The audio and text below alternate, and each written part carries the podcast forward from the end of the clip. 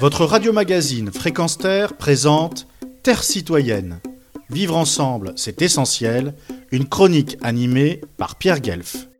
L'actualité dramatique en 2022 avec la guerre en Ukraine et la tuerie dans une école texane, entre autres, démontre la toute-puissance et la mainmise de l'industrie de l'armement et du nucléaire qui se frotte les mains devant pareil pactole. Ajoutez-y une propagande militariste pro-guerre, un populisme et un nationalisme appelant à faire davantage couler le sang impur dans nos sillons, et vous avez les millions de morts civiles, des victimes dites pudiquement collatérales, des réfugiés qui fuient l'horreur des bombardements et les exactions de soldats et mercenaires. Pendant, aucune armée n'est sortie gagnante d'un conflit depuis la Seconde Guerre mondiale, rappela Boris Cyrulnik, éthologue et chantre de la résilience. Et il est patent que tout conflit se termine obligatoirement par un arrêt de l'utilisation des armes. Alors, et si notre société déployait un arsenal de pacifisme plutôt qu'entretenir le mythe de la grande muette, celle qui apprend à tuer?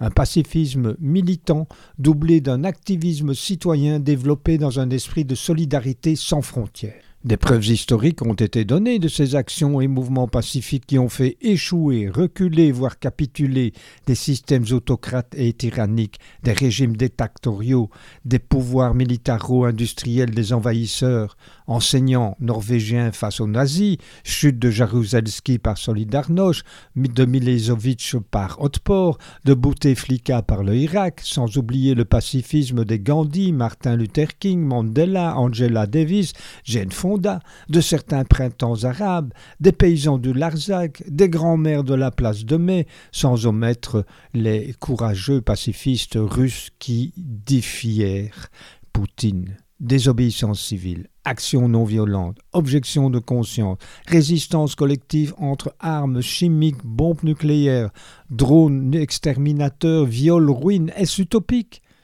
L'utopie n'est pas ce qui est irréalisable, mais ce qui est irréalisé, clamait Capu, pacifiste notoire. Retrouvez et podcastez cette chronique sur notre site fréquence